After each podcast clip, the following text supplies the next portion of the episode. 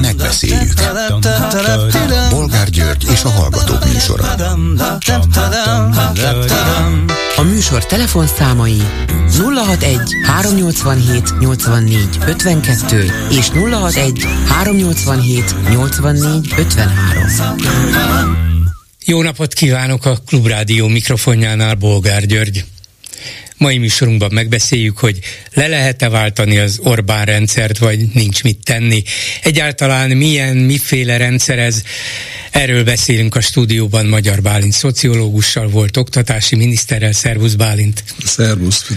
És ha a hallgatóknak van esetleg hozzászólni valójuk, vagy kérdésük, akkor persze ők is betelefonálhatnak. Végül is ez egy betelefonálós műsor.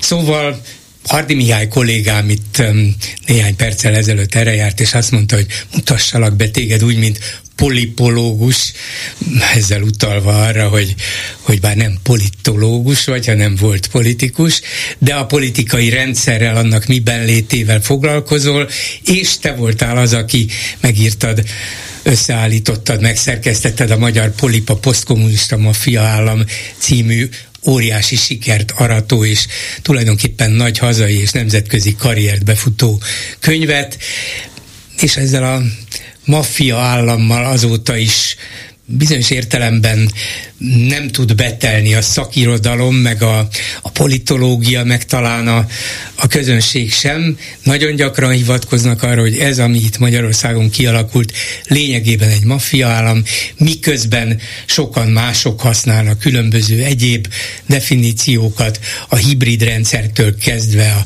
populista államon át, a, az illiberális demokráciától a vezérelvű demokráciáig, ha az lehet egyáltalán a vezérelvű demokrácia, szóval sokféle meghatározás van, de mintha a maffia állam volna a leg tartósabb, a legválságtűrőbb, vagy Orbán tűrőbb, vagy, vagy a, a, úgy látszik, hogy az összes többi próbálkozás nem ért el ekkora sikert, mintha ezt találta volna el leginkább ennek a rendszernek a lényegét. Szóval kezdjük el azzal, hogy milyen rendszer ez, változatlanul ugyanolyannak látod-e, mint akár egy évtizeddel ezelőtt, sőt, már 2001-ben írtál egy cikket, ugye, a magyar polipról és a szervezet felvilágról, nem alvilágról, felvilágról, tehát te már több mint húsz éve látod, hogy mifelé megy Orbán, és már akkor az első kormányzása alatt is megtette az első lépéseket erre. Szóval ugyanolyan, vagy változott, rosszabb lett, másfajta lett, hol állunk?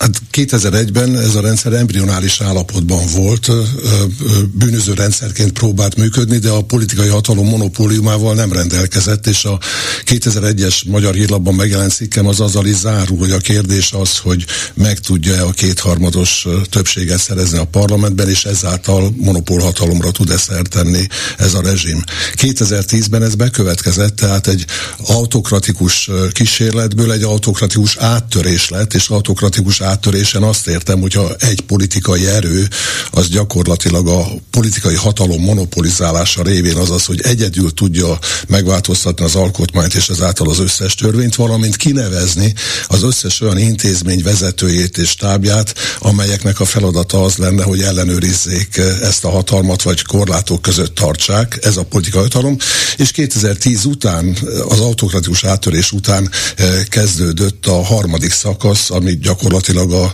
a berendezkedése, az önkényuralmi berendezkedése ennek a rendszernek. Tehát ha azt kérdezed, hogy ez ugyanaz és változott, ez ugyanolyan, mint hogyha megkérdezem, hogy egy embrióhoz képest egy, egy, egy 20 szóval éves ember az, az, az változott. Igen. igen, tehát ez egy evolúciós folyamat, hmm. amely, amely az autokratikus áttörés révén felgyorsult és meg tudott valósulni. Én úgy tekintem, hogy ilyen értelemben azonos ez a rendszer, főleg 2010 óta önmagával, és és hogy a politikai hatalom ö, ö, megszerzése után patronus-kliens hálózatba ö, próbálta rendezni és rendezte át a társadalmat, tehát az autonóm, a szereplők autonóm helyzetét, intézmények, civil szervezetek autonóm pozícióit felszámolta egymás után, ilyen értelemben berendezkedett, kiterjedt ez a rendszer. És akkor nem jobb mégis egy olyan meghatározás, hogy hát akkor ez egy önkényuralom lett, nem csak maffia állam, ez egy autokrácia lett, egy diktatúra felé haladó, csúszó vagy menetelő rendszer, amiben persze benne van az eredeti maffia állam is, de már ennél több. Hát ha most csak a politikai szférára korlátozódna a leírás, akkor azt mondom, ez egy önkényuralmi rendszer tisztán, tehát nem használnék semmilyen demokrácia jelző szerkezetet, de ez egy olyan önkényuralom, amely bűnszervezetként üzemelteti az államot. És ez hihetetlen fontos, hiszen önkényuralmaknak több formája van. Mondjuk a lengyel önkényuralmi kísérlet, ami az önké, az áttörés, ez az autokratikus áttörés fázisába, tehát a monopólhatalom megszerzésének a fázisába nem tudott átmenni, az jelentős mértékben különbözik a magyartól, tehát az nem bűnszervezetként működött, tehát ha leegyszerűsítve azt mondhatnám, hogy Kaczynszki autokrata volt, de nem bűnöző, Orbán autokrata, de bűnöző. Tehát amikor ma maffia államról beszélek, és ezt egyszerűen, akik gondolom nem olvasták azt, amit írtunk erről, azt úgy gondolják, hogy hát ez nem is igazán maffia, mert, mert hát nem véres, és a többi. A maffia állam összetétel az azt jelenti, hogy a, a maffia logikájával üzemeltetnek egy államot, tehát ez az állam egy bűnöző állam, és állami bűnszervezetként működik. Na most a maffia állam leírás, ez ezért teljesebb, mintha csak egyszer azt mondaná, hogy önkényuralom, mert önkényuralomnak van nem bűnöző típusú formája is, hát olyannyiban törvénytelen lehet, hogy áthágja a törvényeket, de nem feltétlenül párosul a hatalom koncentráció személyes, illegitim, törvénytelen vagyonosodással, mint ebben történik. A maffia állam és a maffia fogalom nem párosul szükségszerűen erőszakkal?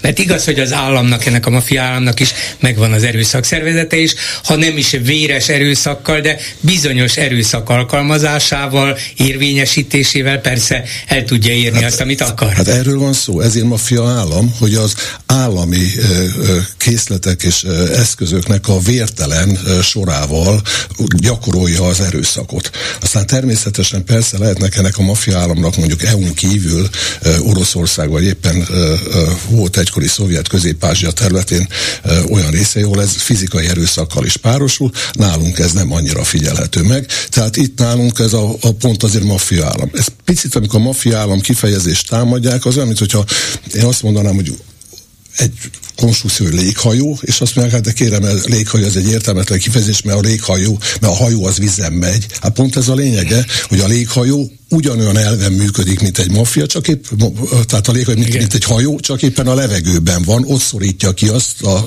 mennyiségű súlyú levegőt, amitől fönn tud maradni. Itt, amire a maffia államot lehet használni, annak négy alapvető kritériuma van. Az első, hogy mi az uralkodó elitnek a formája. Erre nem hajlandók általában a politológusok válaszolni. Mert vagy azt mondják, hogy egy új uralkodó osztály, abszolút nem osztálytípusú ez az uralkodó elit, vagy azt mondják, hogy egy új feudális rend, nem nem rendtípusú ez az elit, azt mondják, hogy neonomenklatúra, nem mint a nomenklatúra.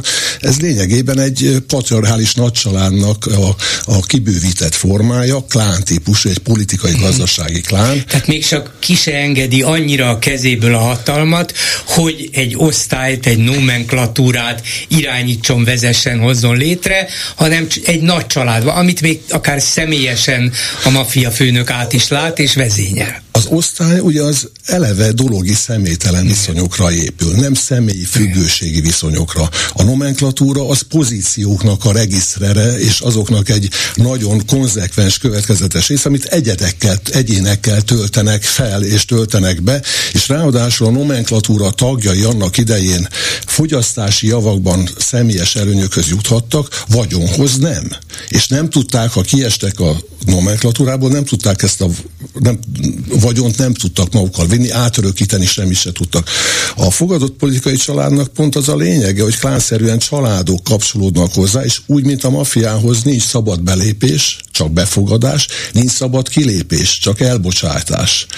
És ez egy nagyon lényeges, és családok csatlakoznak hozzá, tehát látjuk azt, hogy, hogy akárki ebbe bekerül és közel kerül ez a rendszernek a vezetéséhez, ott férjek, feleségek, unokolcsök, unokanővérek, fiak, lányok, stb. mind megjelenek, és hirtelen, hihetetlen idézőjelbe megszületett piaci sikerre tesznek szert állami közbeszerzéseknél, családokat fogad ez be, tehát ez egy kibővített nagycsaládi klán típusú szerveződés az uralkodó elite, ami megkülönbözteti a korábbi rendszerektől. És aztán van még három kritérium, az egyik az, hogy a magánszélre kisajátítják a közhatalmat, itt nagyon lényeges az, hogy nem egyedi eseti pozíciókat, hanem az állami erőszakszervezeteknek és a állami kompetenciáknak és intézményeknek a teljességét. A harmadik ilyen kritérium, hogy nem pusztán kleptokratikus állam, tehát ami arról szól, hogy mondjuk ellop folyó jövedelmeket, hanem ragadozó állam, tehát állami önkormányzat és magánvagyonokat rabol le az állami erőszak kényszerével,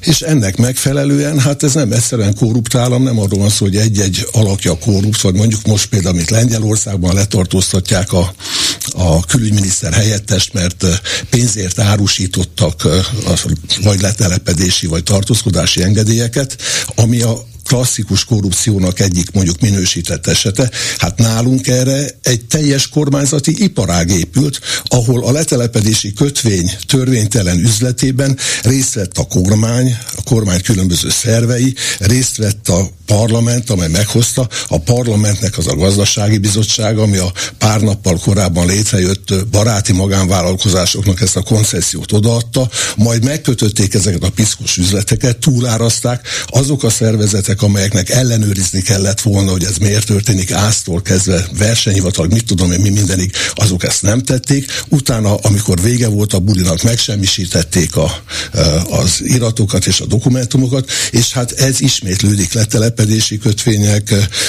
lélegeztetőgép beszerzés, vakcina beszerzés, és így tovább. Itt ez azt jelenti, hogy a ragadozó állam és a bűnöző állam ebben az összefüggésben, hogy az, hogy az állami intézményi arzenál összehangoltan egészében működik egy bűnszervezetként, és hát a maffia államnak a motivációja az kettős, egyszer hatalomkoncentráció, másrészt pedig személyes vagyonosodás, és ennek a kettőségében létezik. Ha egyszer azt mondom valami, hogy önkényuralom vagy diktatúra, az nem feltétlenül rendelkezik ezzel a kettős motivációval. Ez a ragadozó állam, vagy nevezzük akár így is, ez azért jó, mert hogy tényleg a tolvaj nem feltétlenül állandóan lop, nem feltétlenül úgy éli az életét, hogy ma reggel nyolckor fölkelek és elmegyek lopni, hát ha csak nincs olyan abszolút kiszolgáltatott helyzetben a lét hét perifériáján valaki, aki nem tudna megélni enélkül. De ez a ragadozó állam tényleg arra van fölépítve, hogy neki folyton el kell ejtenie valamit, ő úgy él, hogy elejt valamit és valakit, vagy különböző jövedelmeket, különböző um, arra érdemes dolgokat, és erre építi föl magát. Tehát ez, ez jóval túlmegy azon a bizonyos korrupción. Azt, um, ugye az ellenzéknek folyton az volt az egyik fő üzenete, hogy ez milyen korrupt állam, ilyen korrupt állam még nem volt, de ez túlmegy a korrupción is, ugye? Hát messze túlmegy, hiszen a, a, a korrupciós tranzakcióknak az alsóbb szintjei az egy önkéntes akció egyfelől, amiben önkéntesen lépnek be a felek, és egy-egy korrupciós tranzakció után szabadon kilépnek belőle, tartós, vazalusi, eh, patrons-kliensi viszonyokat nem létesítenek. De ennek az állami bűnszervezetnek túl az, hogy megszerzi ezt a vagyont, még további három funkciót is teljesíteni kell, ami erre a rendszerre nagyon jellemző. Egyfelől tisztára kell most keresni ezt a vagyont. Tehát ebbe szerepelnek az offshore cégektől kezdve egészen a ami most magántőke alapok, amelyeknél megpróbálják biztosítani.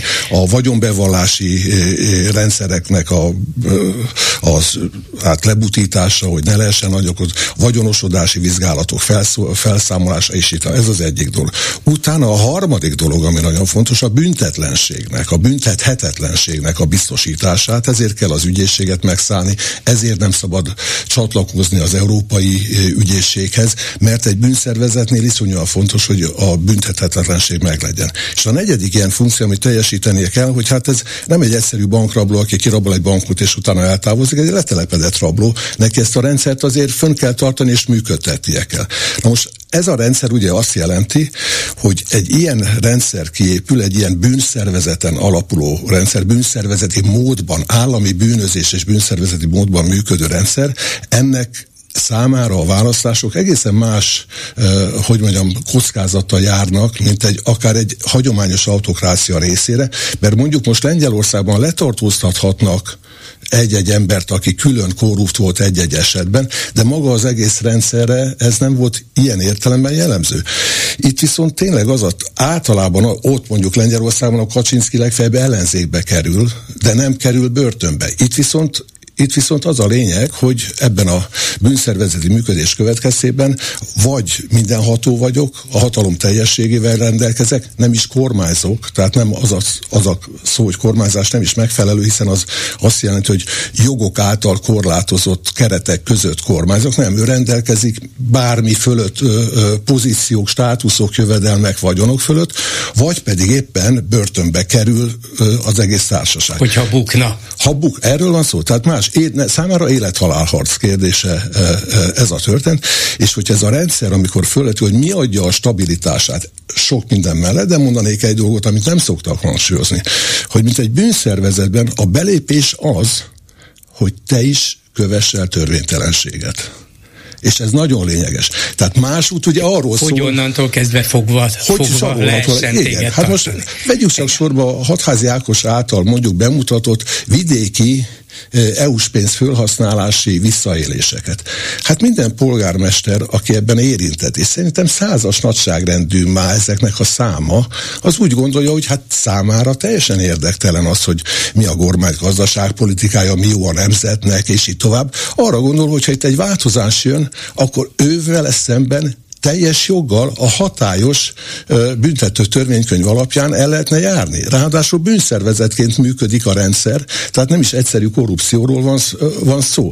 Tehát olyan kockázatot jelent számára, hogy ez elkerülje ezt a váltást, természetesen mindent megtesz. Tehát ha ki van adva kvótákból, neki mit kell teljesíteni Fidesz támogatottságban egy választáson ahhoz, hogy újraindulhasson polgármesternek, nem is hagyományos korrupciós viszonyokról van szó. Ő benne van egy ilyen fogadott politikai család, országban, amely a közös bűnök és ezernyi bűnök által van fogva. És amikor néhány olyan eset van, mint a Völner ügy, vagy... vagy Ugye a Simonka ügy. Simonka ügy. Az azt jelenti, hogy olyan eseteket lepleznek le, vagy próbálnak felszámolni, amelyeket nem központilag szerveztek, vagy nem központilag adtak felhatalmazást ezeknek a, ezeknek a bűncselekményeknek az elkövetésére. És mint egy véletlenül buknak le ezek, mert más ügyben nyomoztak mind a két esetben, és valahogy egyszer csak a gyanú, hát sajnos ráterelődött a fideszes politikusokra is. Ráadásul el lehet adni az Európai Unió felé, hogy hogy harcolunk a korrupció ellen, és az az igazság, hogy egy ilyen bűnszervezetben, mint hogy a klasszikus maffiánál is, hogy azt megtapasztalod, hogy Palermóban valaki ott a helyi maffia védelmi pénzed a, a különböző szórakozó helyektől, éjszakai kluboktól, stb., akkor nem lehet partizánkodni másnak, tehát akkor az, az, az a leszámolnak. Tehát így a korrupciónak a hagyományos formái, mint a, a rendőr megvesztegethetősége, vagy mit tudom én, bármilyen más, az nyugodtan visszaszorulhat, és akkor nemzetközi mutatókban meg lehet mutatni azt, hogy javult ez a helyzet. Igen, mert koncentráltan, államilag szervezetten történik a vagyonok és jövedelmek lerablása. És ennek mondjuk a legújabb változata az, amikor azzal próbáltak számolni, hogy EU-s pénzek majd nem fognak érkezni, akkor most már nem csak pusztán egyedi vállalkozások, üdülők, stb. stb. lerablások, hanem komplet ágazatok megszállása az állami erőszak eszközeivel. Tehát a, azt a modellt, amit a, a trafikoknál láttunk, meg a kaszinóknál, az most alkalmazták utána mondjuk a, a hulladékgazdálkodásra, alkalmazták a, a autópálya, autó, autópálya koncesszióra, ami arról szól, hogy elveszünk önkormányzatoktól, lásd hulladékgazdálkodási jogosítványokat, állam átruház autópálya jogosítványokat egy magáncélról, még titkosítja azt is, hogy utána mennyit fizetnek. Eközben ugye olyan ágazatok, most történik egyébként a teljes vízgazdálkodásnál a önkormányzati fenntartás megroppantása az állami erőszak eszközeivel, majd utána leszedése, majd utána hol biztos, hogy koncesszióba odaadják valamilyen havernak. Tehát olyan ágazatok lerablása, ahol a kereslet rugalmatlan, kénytelen vagy fizetni, akár mennyire emelik az árát. Innek aztán az történik, hogy rekord összegű árat kell fizetni az autópálya a matricáért, a, a, a hulladék elszállításért, a vállalatoknak, és így tovább, és így tovább. Tehát magyarul az állami erőszak eszközeivel magánadóztatást folytatnak a Orbán Viktor közvetlen köréhez köthető, akár családilag, akár idézőben haverilag, ha bár ez a terminus nem használható valójában, azokhoz kerül állami erőszak eszközeivel a, a jövedelmek, járadékoknak egy jelentős része. Mondjuk finom törvényi erőszakkal, és nem fizikaival. Van egy hallgató már egy ideje a vonalban, úgyhogy bekapcsoljuk. Jó napot kívánok! Haló, jó napot kívánok, üdvözlöm, Bálint vagyok, üdvözlöm a Ön is Bálint és Magyar Bálint is, igen, parancsoljon. Magyar Bálint, így van. Jó pofa, és hogy ö, egyszerűen fantasztik meg a hallgatókat is természetesen. Annyira jó ö, önt hallgatni Magyar Bálint, hogy olyan kerek Perec elmondta a lényeget, gyakorlatilag ehhez nem is kell mit hozzátenni, mert pontosan ezek azok a pontok, amik nekem személy szerint borzasztóan fájnak hogy egész egyszerűen nem ilyen pontok, ilyen dolgok, ilyen visszáságok miatt nem megyünk ki, nem mennek ki a Magyar utcára, holott annó ez a letelepedés kötvény nálam nagyon, nagyon kiverte a biztosítékot, hogy hogy csalták el, és más, más államnak a letelepedési kötvényekből ö, jobb helyen ebből bevétele van az államnak, nálunk meg pont fordítottja vissza listájára lett az egész helyzet. Konkrétan a magyar emberek fizetik most a kamatokat, és, és az Orbánik gazdagodtak meg belőle borzasztó. De igen, csak ezeket a, ezeket a trükkös, bonyolult, áttételes módszereket az átlagpolgár nem tudja követni. Nem értek egyet. Na. Nem ért, abszolút nem értek egyet. Na. Itt igazság szerint a, az értelmiségnek, mármint aki esetleg nem, nem kíván azonosulni a rendszerrel, annak és az ellenzéki pártoknak hatalmas felelőssége, hatalmas felelőssége van.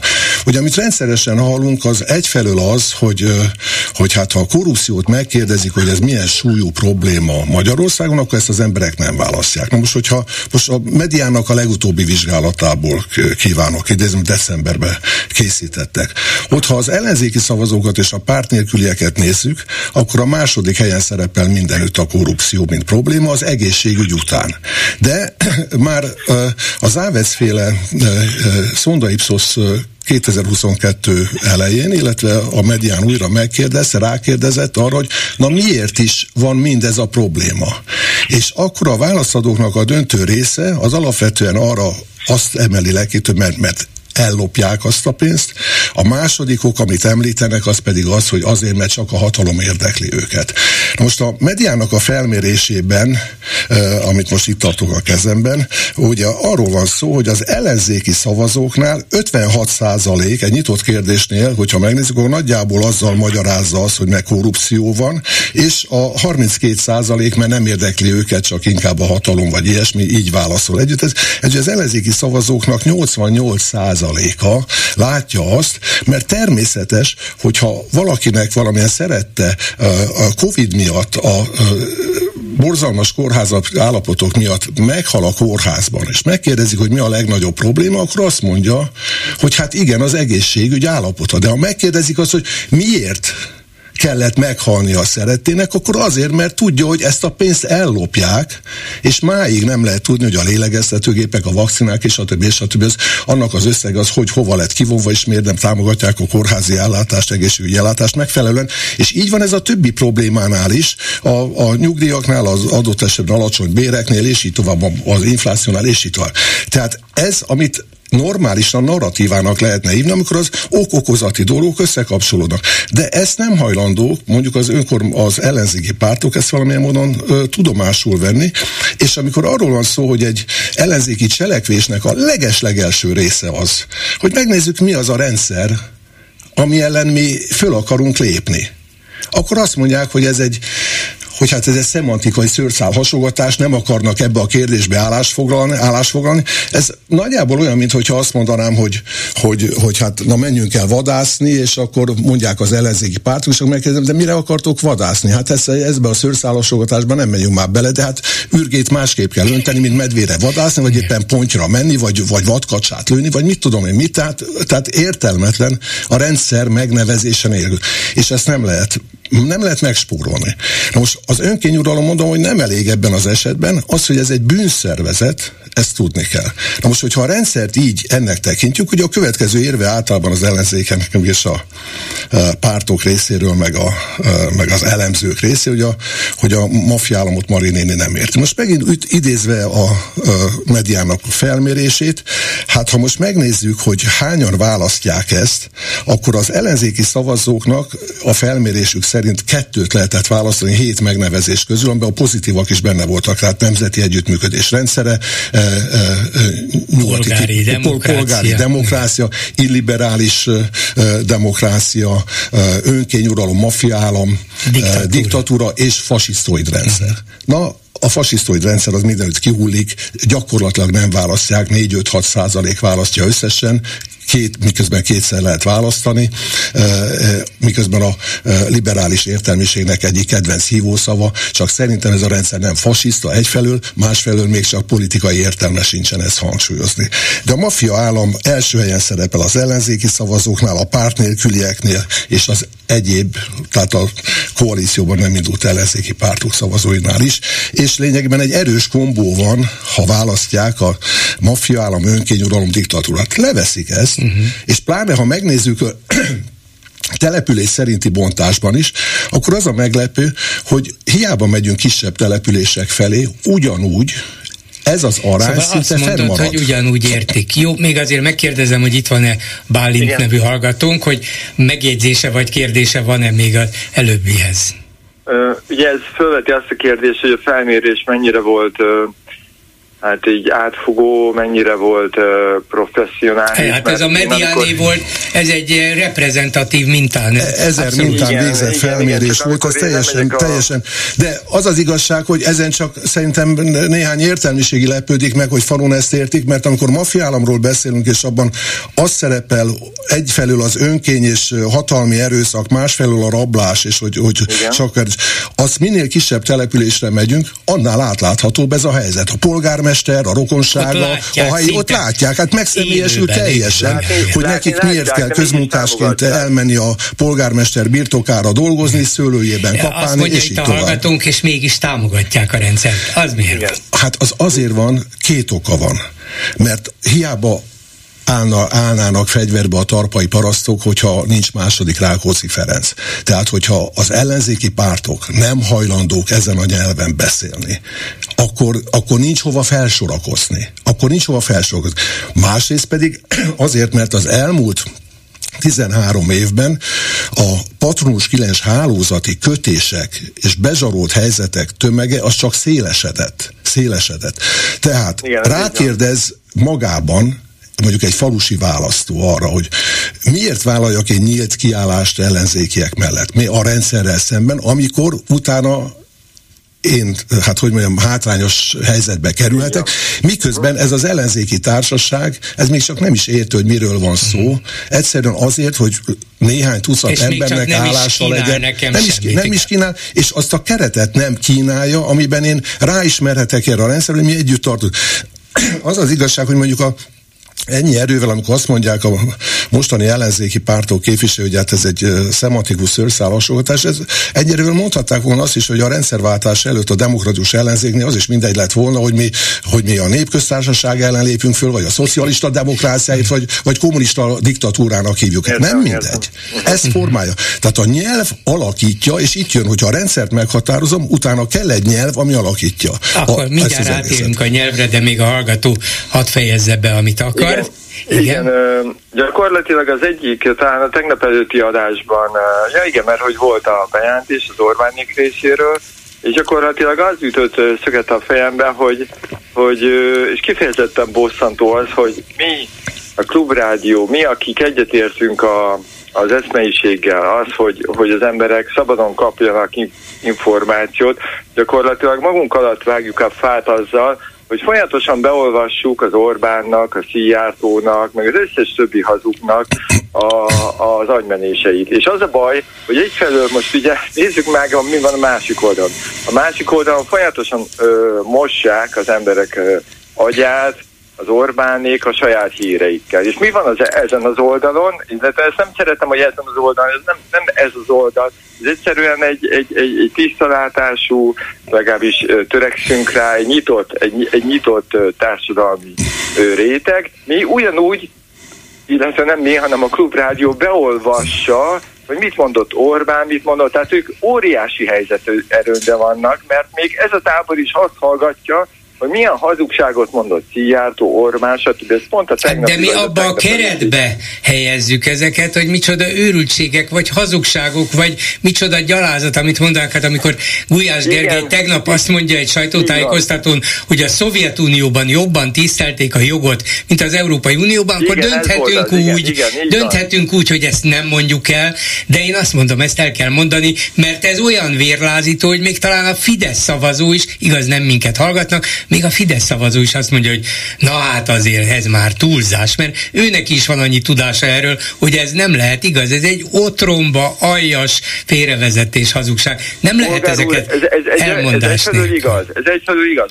Másfelől pedig azért nem, mert a tudatalatti még sokkal jobban működik, mint a tudatos éne az embernek, és egész egyszerűen ugye tudjuk azt, hogy minél többet hallunk valamit, annál jobban befészkeli magát a, a mély bújrokba ez és hogy nem elég, hogy ha, tehát én, én őszintén szóval egyáltalán nem szoktam hallgatni Orbán, meg Szijjártó, meg ilyen beszédeket, és amikor a, a, a, a Tub rádióban elhangzik, akkor egész egyszerűen így... így a fizikai rosszulét kerülget, értem én. Jó, de akkor átadom a szót Magyar Bálintnak. Köszönöm szépen, hogy elmondta, mert a nyelvről akar ja. beszélni, igen, és ez egy igen. fontos Ez a lényeg, mert nem az a megoldás, tovább, hogy mondjuk a, azt a híre, azokat a híreket nem mondja be egy rádió, amit a, amit a kormánypárt is közvetít. A probléma az, hogy az a nyelv, miután a, nagyon jól látták egyébként ilyen értelmen a, a Orbán környezetében, hogy a, a nyelvi csata az első, amit meg kell nyerni, és ezt az ellenzék ezt intellektuális képességeinél fogva más máig nem tudja felfogni.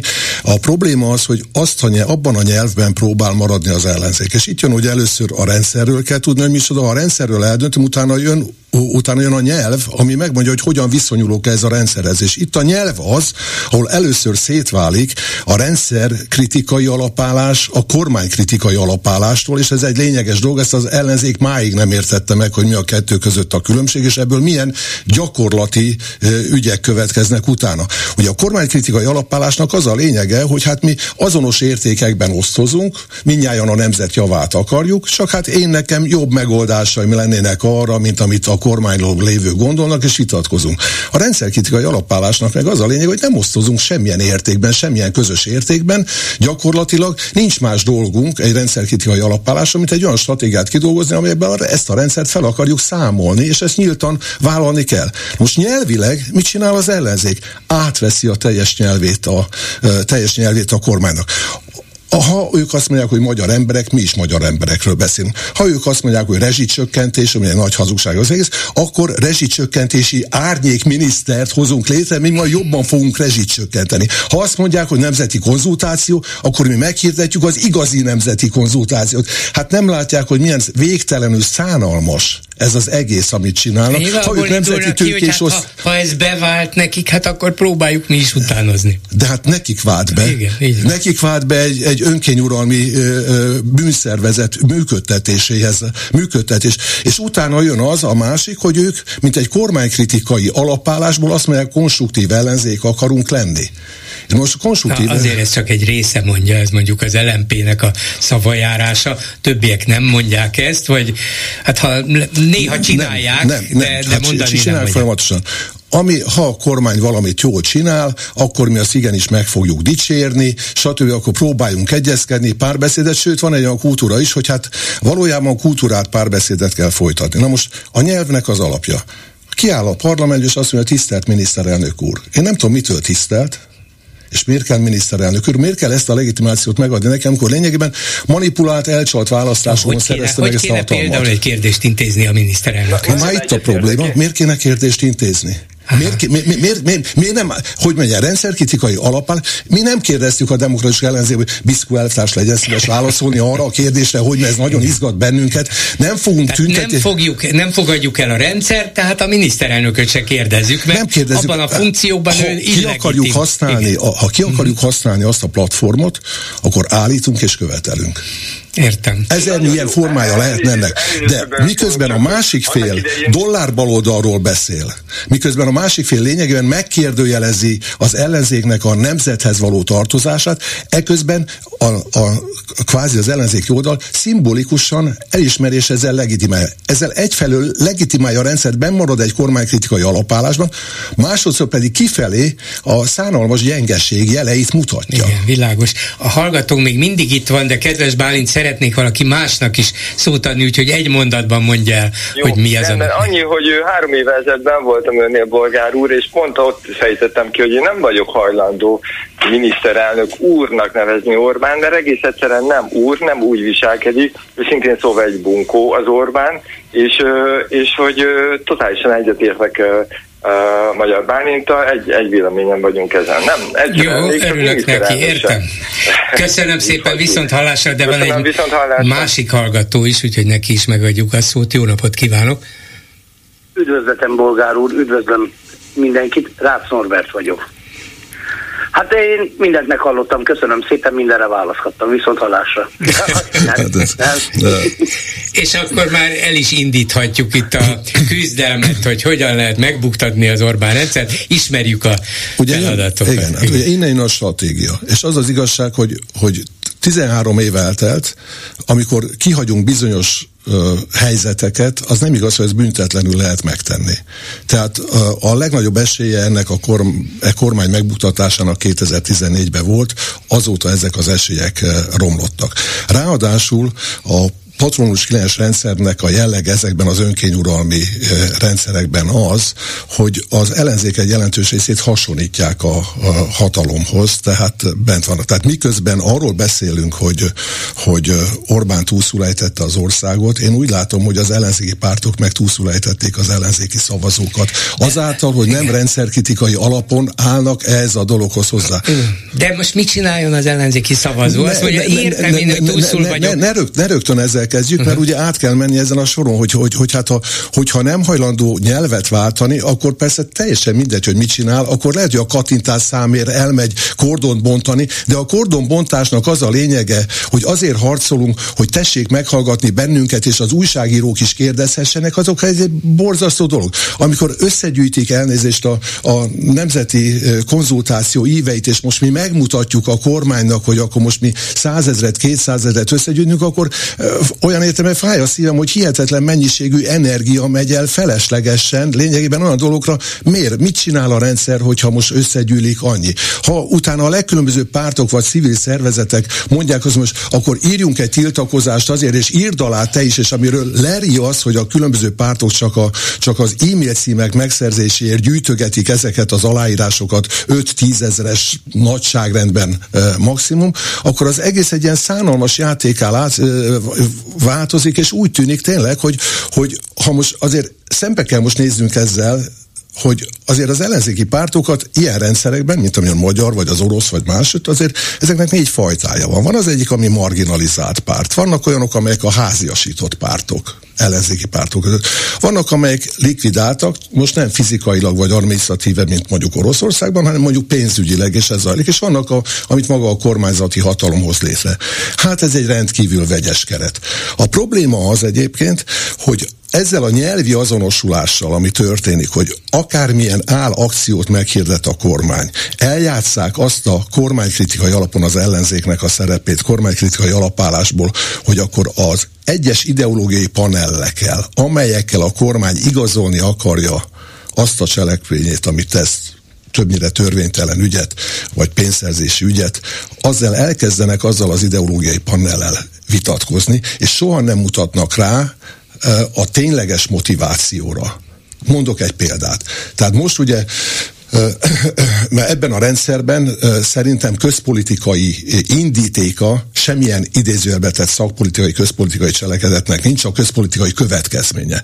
Mondjuk, amikor leállamosították az iskolákat, önkormányzatoktól elvették, akkor az volt a fedő ideológia, hogy hát a gyerekek esélyegyenlőségét majd az állam jobban biztosítja. Erre a teljes ellenzéki pártok és, és, a, és a, a szakértők is arról beszéltek, hogy ez nem a legjobb módszer arra, hogy az esélyegyenlőséget biztosítják, holott a, mot, a motiváció az indíték nem ez volt. Az indíték az volt, hogy egy kritikus társadalmi réteget olyan kiszolgáltatott helyzetbe hozzunk, hogy meg sem merjen szólalni, elvegyük a szólásszabadság, de nem erről szólt a vita, nem erről szólt a vita. Tehát magyarul mondjuk bemegy egy bankrabló társaság egy bankba, kirabolja, és azt mondja, hogy mi biztonságba szeretnénk helyezni a betétesek pénzét, ezért tesszük zsákokba és visszük el. Erre az ellenzék azt mondja, hogy hát talán nem a legjobb módja a biztonságba helyezésnek, lehet, hogy a bankban jobb helyen volt, folytassunk erről egy kultúrát, De vitát. vigyük tovább ezt, a, ezt az oktatási um, lenyúlást, mert nem csak, a, nem csak a közoktatást államosították, hanem most már az egyetemek nagy részét is tulajdonképpen magán is, magánosították, de úgy állami tulajdonból, kezelésbe ből átvitték ezekbe a közhasznú ö, alapítványokba, kekvákba, akármikbe, ahova kinevezik örök életre, most már talán nem, majd ha az Unió erősködik, nem örök életre a kuratóriumi tagokat, barátok, ismerősök, politikusok, lekötelezett emberek irányítás alá helyezik, és amikor ez megtörtént, és amikor először még az Unió nem kifogásolta, akkor azért az ellenzék szólt, hogy hát egy, kivonják itt az állami kontroll alól, még akkor is, ha ezt az állami kontrollt ma a kormány képviseli, de mégis létezik valami állami kontroll, és ha jön egy új kormány, akkor ez újból működhet is. Kettő, úgy magánosítják az egyetemeket, hogy lényegében egy csomó állami pénzt le fognak nyúlni, saját céljaikra hasznosítják, és három ideológiailag folyton befolyásolhatják majd azt, hogy kik, hogyan, mit, miért tanítsanak az egyetemeken. Tehát ott rögtön meg volt a rendszer kritikai ellenállás, de ettől függetlenül ugyanúgy megcsinálták. Nem, nem teljesen, nem teljesen. Emlékezünk vissza az első hullámra 2000, azt hiszem 2012-ből, ott hihetetlen morális felelősség terhelt te szerintem a teljes felsőoktatási vezérkart. A rektori konferenciát, az egyetemek rektorait, az egyetem vezetőit, bizonyos értem az egyetemek tanárait jelentős részben sehol nem hallottunk, és nem, és nem történt olyan, hogy mondjuk összehívjanak rendkívüli állománygyűlés egy egyetemen, mondom, és így tovább. ellenzék, hogyha maguk a leginkább érintettek is vannak. Hát az a probléma, hogy az érintettek befogása ebben a részben azt látják, hogyha esélytelen arra, hogy megdöntsenek egy hatalmat, akkor előbb-utóbb alkalmazkodni fognak, alkalmazkodni fognak hozzá. És én most egyébként úgy látom, úgy látom, hogy amikor arról mit kell tenni, hogy ez a rendszer eljutott arra a pontra, amikor ö, ö, a jelenlegi választási rendszerben, meg azok között a viszonyok között ez leválthatatlan. Tehát ez nem levált. Nagyjából majdnem olyan, mint az oroszországi rendszer és választások. Ugye ezért nem szeretem mondjuk azokat a kifejezéseket, hogy választásos autokrácia, hogy de választani lehet, és mert hát választani nem, nem lehet választani. Gyakorlatilag eljutottunk, eljutottunk egy olyan helyzetbe megint visszatérnék egy pillanatra a demokratikus ellenzékhez a rendszerváltás előtt. Hát egész sokáig azért azt gondoltuk, hogy ez a rendszer ez velünk fog élni, ameddig élünk, de mégis azért azt a nyelvet kialakítottuk, amivel bíráltuk. A probléma az, hogy most az ember azért úgy érzi, hogy egy olyan önkényuralmi rendszerben él, amelyben nincs semmilyen olyan közösség, amelyhez egyébként tartozónak érezhetné magát, akik valóban egyenes módon beszélnek arról, hogy mi van, mert ez nem történik meg. Ez, amiről például az Európai Parlament, Európai Uniós parlamentben most történt, ahol például a, a DK képviselői kisúnyogtak a szavazás, az, amit amikor Orbán kisúnyogott, a, kisúnyogott kávét inni, a, a, hogy a vétót ne kelljen gyakorolnia. És ez is csak arra világít rá, hogy ez az ellenzék nagy részt attól fél, hogy majd azt mondják, hogy nemzetellenes, miközben mindenképpen így azt mondják, hogy nemzetellenes. Mondják, így van. Másrészt pedig ne higgyük már azt, és itt megint visszatérnék a kormánykritikai alapálláshoz és követeléshez, mi volt a követelés, hogy eh, ne a magyar diákokat büntesse az EU ne, a, ne, ne, ne az egyszerű emberektől vegye el a pénzt. Nem tudják azt, hogy bármilyen pénz jön meg, azt gyakorlatilag lenyúlják, ellopják. És emellett állnak ki, hogy akkor ezt most szerezzük meg, mert attól rettegnek, hogy akkor majd magyar ellenesnek, meg nemzetellenesnek tekintik ezt az ellenzéket. Hát ez egy, ez egy tarthatat, tart, tart, erről az, ez egy tarthatatlan helyzet. De ehhez aztán hozzájárul, hozzájárul hogyha, hogy, hogy, hogy hát a stratégiának annak kéne lenni ebben az esetben, hogy fölmérik azt, hogy, hogy hát Magyarország jövője az bizonyos értelemben most nem is annyira azon múlik, hogy mi zajlik Magyarországon, hanem az, hogy mi zajlik az Európai Unióban. És a világban mi zajlik. És ehhez ez az ellenzék most hozzá se tud szagolni. Az, hogy, hogy ebben a világban az, hogy az egypólusú világrend felbomlik, és egy többpólusú világrend alakul ki, ami kaotikus konfliktusok sorozatán fog kialakulni, ott az a dolog, hogy Európa egy egységes módon politikai szereplőként föl tud lépni, az egy létkérdés Magyarország jövője szempontjából is. E tekintetben egyébként egy szégyenletes, szégyenletes aljas dolog, amit ez a kormány eh, lényegében Ukrajna ügyében csinál. És azt kell mondjam, mondjuk az ellenzék ebben sem annyira következetes, hogy kimondja, és ki mondja azt, hogy Orbán Viktor nem pusztán nem szuverén ember, hanem egy megzsarolt ember, aki Azért egyébként... ezt, ezt mondják Bálint, ezt mondják. Ebbe, ebben szerintem sokkal határozottabbak és szókimondóbbak, és abszolút Putyin, még Putyin pincsiének is nevezik, hogy egy ilyen e, rossz mondjuk közhelyet hozzak elő, de azt folyamatosan a szemére hányják, hogy gyakorlatilag az orosz megrendeléseket teljesíti, akár azért, mert zsarolják, akár másokból. De, de... Nem, nem, nem, nem, nem ilyen egyszerű ez az akár-akár. Megint visszatérünk a bűnöző államhoz. A bűnöző államhoz egy bűnszervezeti működéshez. Én ugye azt mondanám, hogy ez egy alárendelt maffia állam, ilyen értemben, hogyha most nemzetközileg nézzük, Putyinéknak alárendelt. A megzsarolásnak mi a, mi a témája. Alapvetően most nem is kezdem azt bolygatni, hogy 2009 körül mivel zsart. De utána a piszkos üzletek tömegébe van bevonva. Lényegében, amikor Orbán például megint, hogy nyelvre visszatérek, szuverenitásról és magyar szuverenitás védelméről, és akkor erről az ellenzék megmondja, nem mondja azt ki világosan, hogy a szuverenitás Orbán számára egy bűnszervezet sérthetetlenségét jelenti. A szuverenitás az, hogy fölötte az ő bűncselekményei fölött semmilyen se hazai, se nemzetközi bíróság ne tudjon eljárni.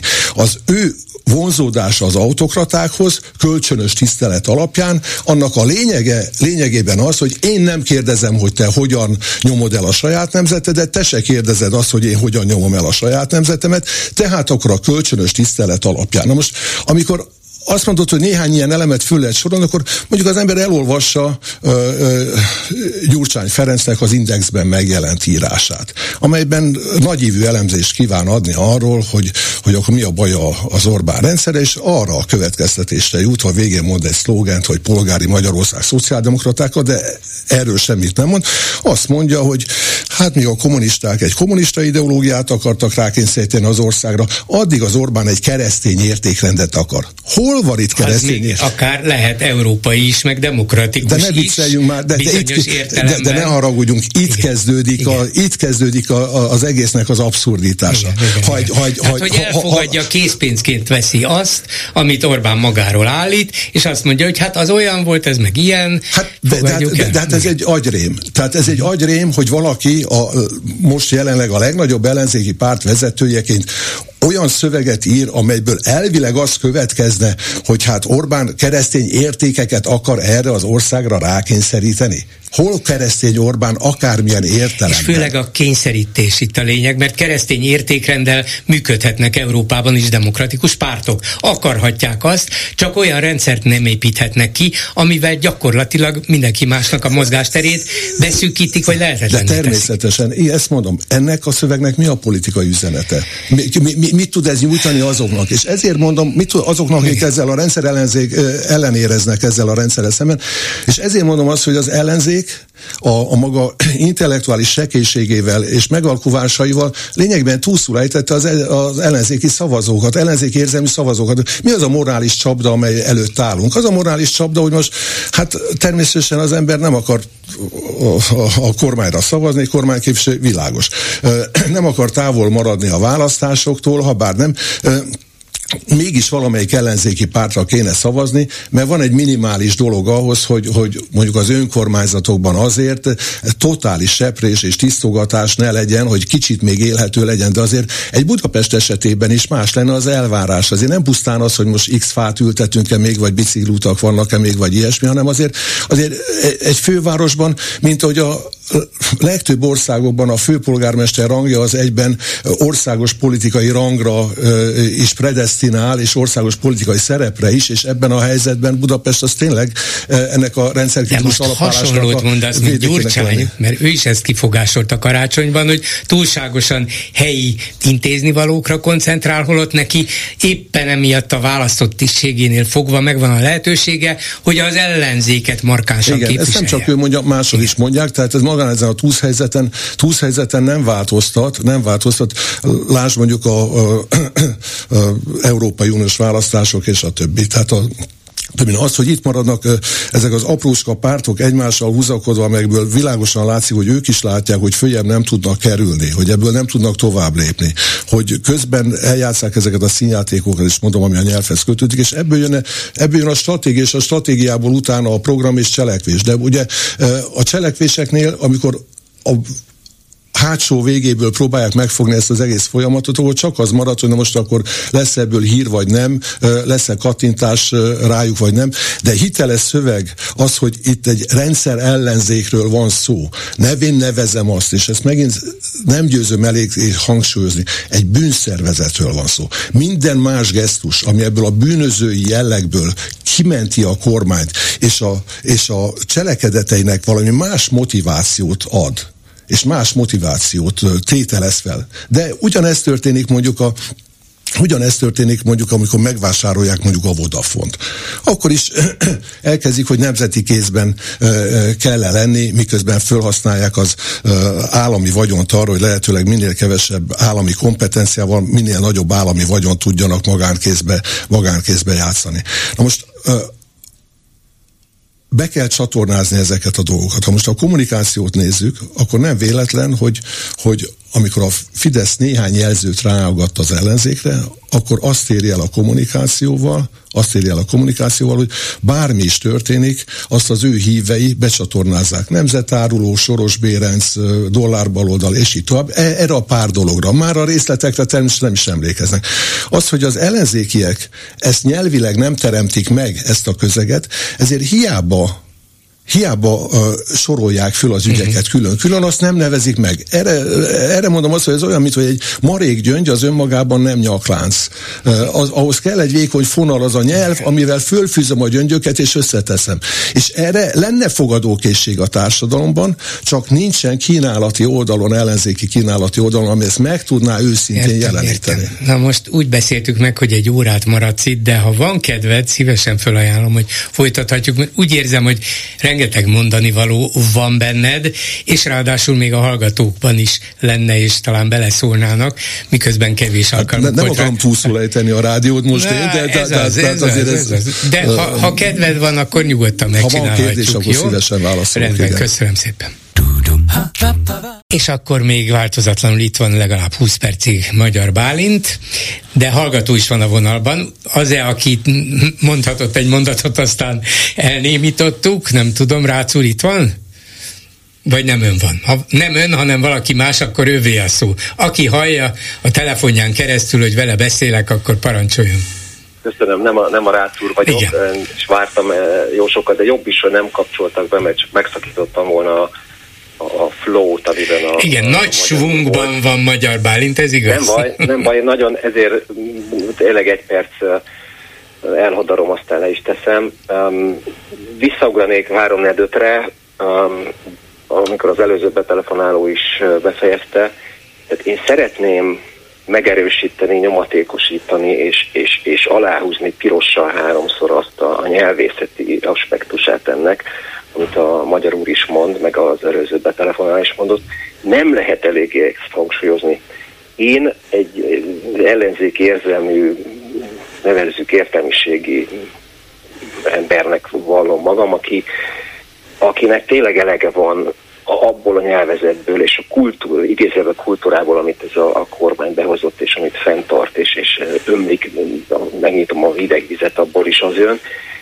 És sajnos tényleg azt kell, hogy mondjam, hogy, hogy ettől én nem tudom hogyan, de el kell szakadítani, amikor már mi, mi, mi, mi azt mondjuk, hogy Brüsszel, meg, meg mi azt mondjuk, hogy migránsok, ezt a szót is például kihozta be, mi, nincs olyan, hogy migráns, könyörgöm, meg mi az, hogy Brüsszel, tehát hogy igen, ezzel foglalkozni kell, én bolgár úrnak tudom javasolni, hogy a egykori kollégát, esetleg Ádasdi Ádám professzor urat is be lehetne egyszer hívni ez ügybe, mert neki voltak ezzel kapcsolatban gondolatai annak idején, én jól emlékszem, és uh, nem szabad tényleg, és uh, persze olyan színvonalon, mint, mint magyarul, én nem tudok ehhez csatlakozni, hogy ez hogy vezet el a stratégiához, a programalkotáshoz és a, és a magatartáshoz, de igenis a nyelv határozza meg azt a magatartást, amit a tömegek is felvesznek. Hát ha azt hallom, tényleg imádom a klubrádiót, de hogy onnan is a Brüsszel jön meg az, hogy migráns, azok a példák, amit a magyar úr elmondott, hogy tényleg már egy felhúzom, már egy ciccegek, hogy nem jelenik az, hogy én nem nézek magyar televíziót, vagy ezt az állami igyekszem elkerülni, tényleg nem mérgezem magam vele, de nagyon kéne erre vigyázni. És egy gondolat még, nem a zsarnokságról, persze arról is, pont véletlenül napokban olvastam újra, teljesen véletlenül jutott eszembe a bátorságról, és ha már a magyarul szóba hozta a demokratikus jelentéket. Rajk Lászlónak a nekrológiait egy időről időre el szoktam olvasni, én nagyon nagyra becsültem az ő munkásságát és a tevékenységét, és ott talán épp a Hodosár Róza nekrológiában volt az, hogy, hogy Laci ugye, hogy mindig ott állt egy ilyen monolitikus oszlopként, és nem lehetett meglökni, se megtántorítani, a, a bátorságát hozta fel. Most erre egy gondolat, hogy, hogy hallgatva Magyar Bálintot, igen, tehát elvárjuk, én is elvárom, meg, meg én is ciccegek, nem megy, nem mennek ki az emberek, meg félnek az egzisztenciájuk, stb. Különböző helyzetben vagyunk, ha mondjuk urat elviszik a rendőrök, abból hír van, ha engem elvisznek, abból nem annyira, ez nem kritika, csak, csak érzik azt, hogy, hogy sajnos eljutottunk oda, hogy egzisztenciálisan, mint akár Oroszországban, veszélyeztetik az embereket. Elke, elkezdenek félni. Hát talán még nem attól, hogy elviszik a rendőrök, de hogy ilyen vagy olyan megtorlás lesz, valami Igen, finomabb, amit ők fognak megszenvedni. Igen, mert azért abból csak... hír lenne, ha önt elvinnék a rendőrök. Volt is egy-két ilyen hír, amikor néhány éve valaki Facebookon tett egy megjegyzést a rendszerre, egyszer csak megjelentek a rendőrök. Lett belőle ügy, tehát azt mondanám, hogy ma még ebből hír lenne, de önnek igaza van, ettől ettől még a megfélemlítés akkor is működne, ha önt elvinnék, és aztán 24 óra múlva elengednék. Egy, egy záró gondolat, és tényleg leteszem, inkább a magyarul beszél. Tehát nem, de igen, így van, de azt mondom, és azt üzenem minden mindenkinek, hogy nem szabad félni. Erre van egy jó mondás, most nem akarom idézni, mindenki ismeri, hogy mi az, hogy félni. Egyszerűen ezt fel kell vállalni, mert nekem vannak gyerekeim, unokáim, és arra gondolok nap mint nap, hogy mit hagyunk.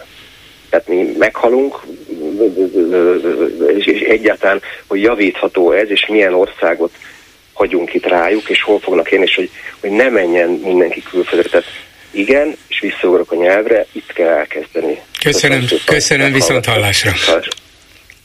Hát ha itt az, az elnyomás természetéről beszélünk, és azt kell mondani, hogy ez nem diktatúra, mert a terror nincsen abban az értelemben, mint diktatúrákban van. Ez valóban, valóban így van.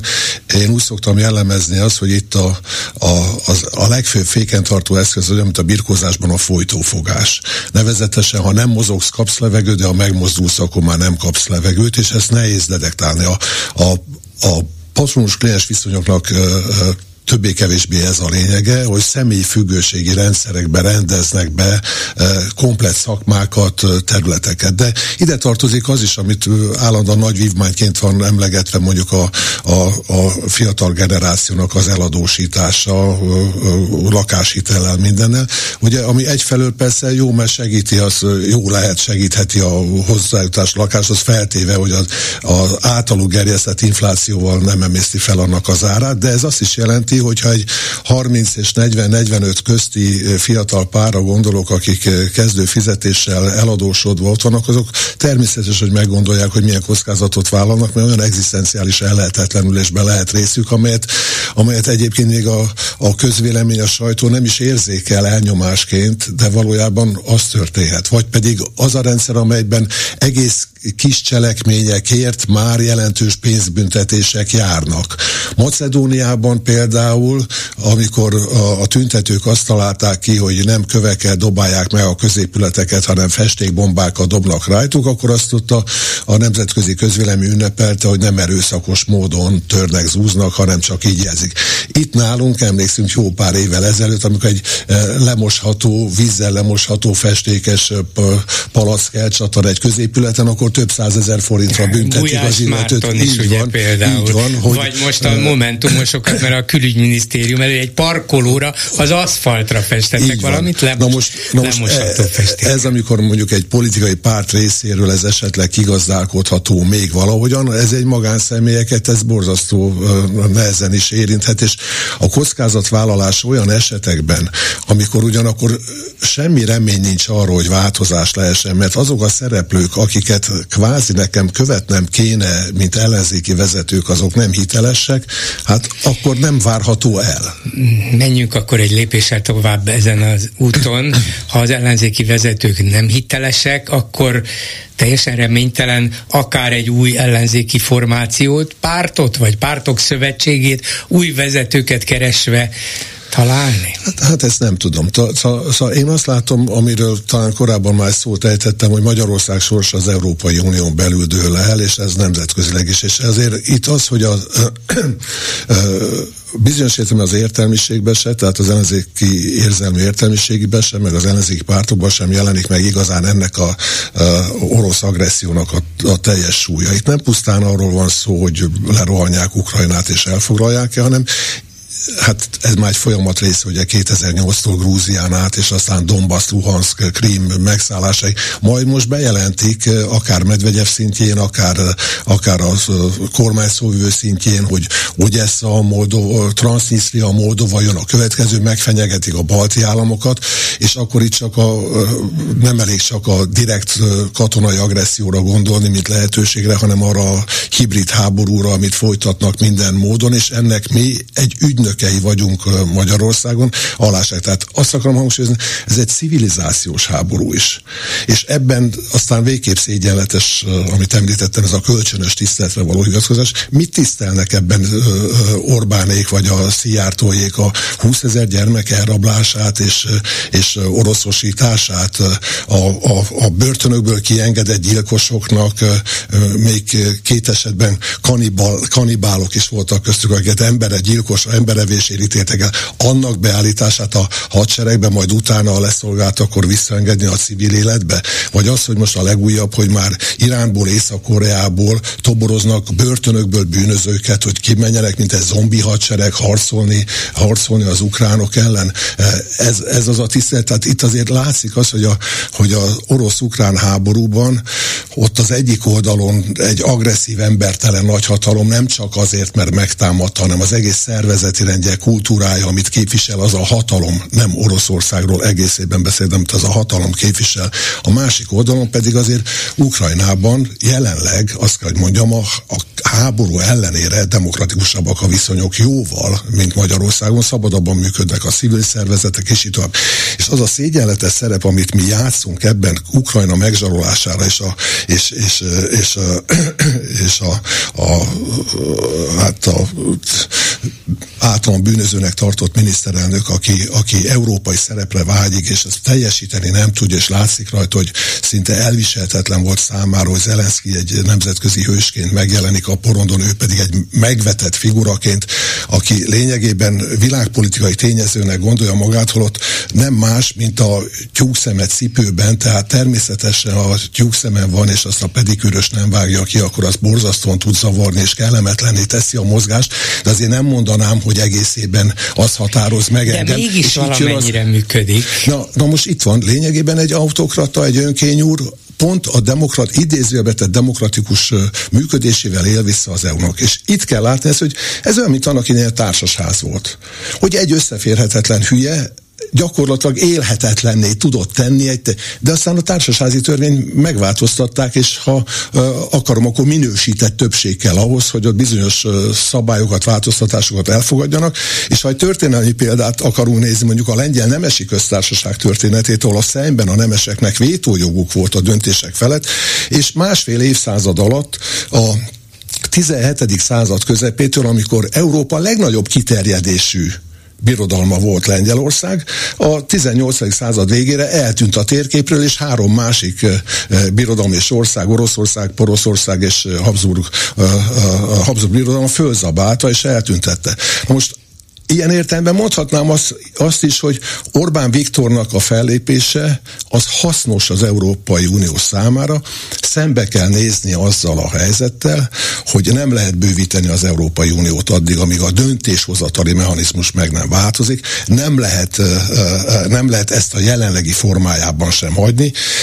Tíz évvel ezelőtt írtunk egy cikket közösen Arakovács Attilával arról, hogy miért elkerülhetetlen a többsebességes Európa, és látszik, hogy hogy valamilyen módon e felé fogunk menni, és lényegében... Mi pedig Euró... a periféria felé. A periféria, ahol, ahol ezt az ilyen félautokratikus, autokratikus rendszereket még elviselik, mert egyébként egy hatalmi vákum keletkezik, és látszik az, hogy ami itt a Nyugat-Balkánon is van, mondjuk Szerbia esetében, ami elég erősen orosz barát uh, kormányzattal rendelkezik szintén, billeg ide-oda, látszik az, hogy ha ez a vákumhelyzet fennmarad, akkor az Oroszország benyomul abba a vákumba, tehát az EU egy lépéskényszerben van, hogy geopolitikai okok miatt, de az, hogy mint egy értékközösség ilyen értelemben fent tudjon maradni ö, ö, olyan vétójogot ráruházva minden tagra, ezt nem lehet. És Orbánék stratégiája az, ahogy kapcsolódna ahhoz a szerephez, a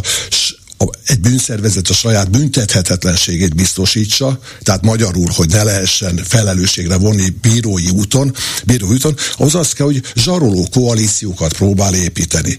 Most mázlia van, hogy ugyan sokkal törékenyebb és gyengébb, de a szlovák Ficó az most belépett egy védelmező közé, ha már a Kaczynszki kiesett, és lényegében az, hogy a, hogy a szerbek felvételét, stb.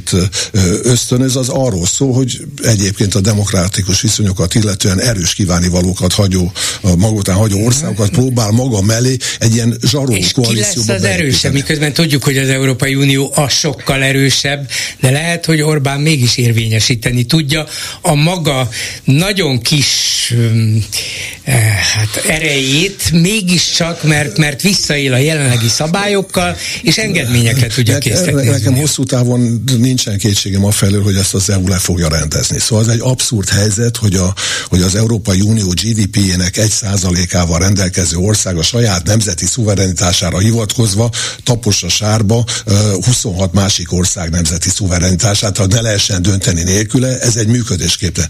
A kérdés az, hogy most tényleg egy válságos helyzet van Ukrajna számára, ahol, ahol a, a, a amerikai viszonyok miatt és a, a republikánusok ellenállása miatt akadozik Ukrajnának a fegyverekkel történő ellátása és támogatása, ugyanígy itt is, de még azt is mondhatom, hogy talán ebből is azért elő fog állni az a helyzet, hogy Európai Unió kénytelen szembenézni az, hogy közös hadserege eh, eh, legyen, létrehozon, fejlesz a védelmi erőit, ami természetesen mondjuk egy ilyen hadsereg aztán végképp nem működhető olyan, véd, olyan vétó szabályokkal, mint maga az Európai Unió, szóval nehéz lenne, nehéz lenne elképzelni. Támadjunk vagy sem, én vétózok, és meg egy dologra térjünk még vissza, mert fél hatig három percünk van, és ez az a kérdés, hogy na most akkor mindabból, amit te vázoltál, elmondtál részletesen, alá is támasztottad a magyarországi rendszerről, és annak a teljes betonozódásáról, nincs mit tenni? A magyar választó, a magyar, az, aki nem elégedett és utálja ezt a rendszert, tehet valamit? Én nem a választóról beszélnék, hanem egyrészt az értelmiségről és, a, és az ellenzéki pártokról.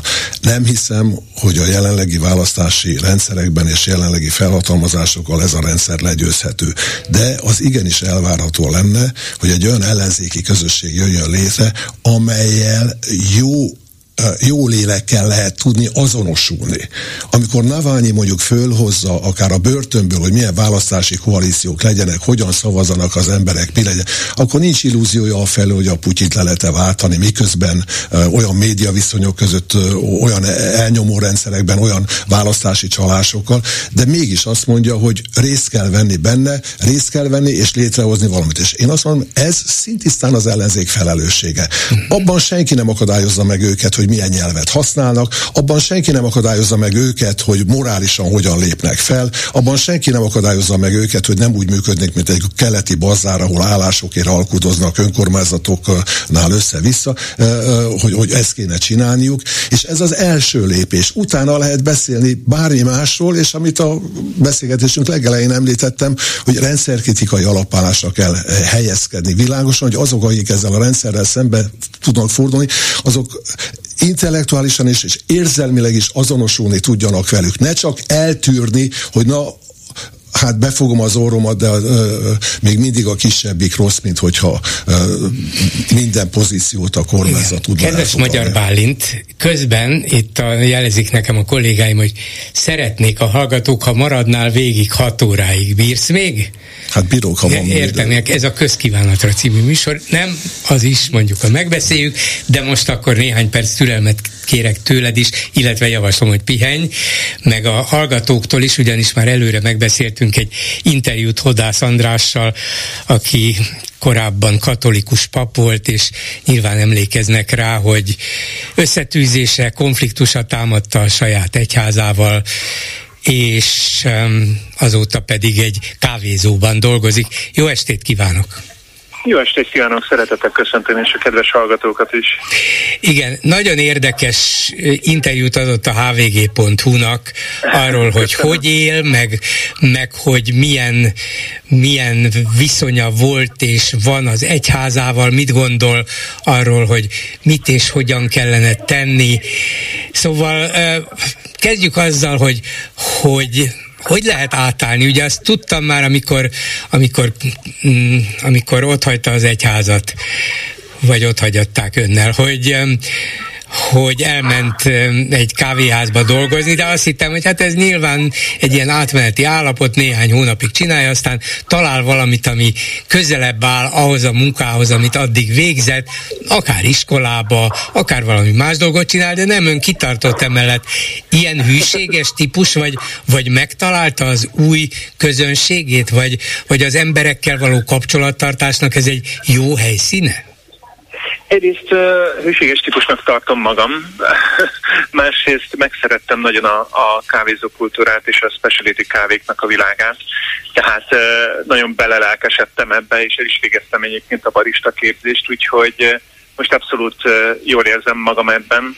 Ráadásul Ráadásul uh, nekem azért papként volt egy kiégésem is, amire szinte gyógyír most a kávékészítés, mert ugye a kiégés az általában a az érzelmi terhelés miatt következik be, és a, a latte art készítés közben az ember lelke meg tud pihenni.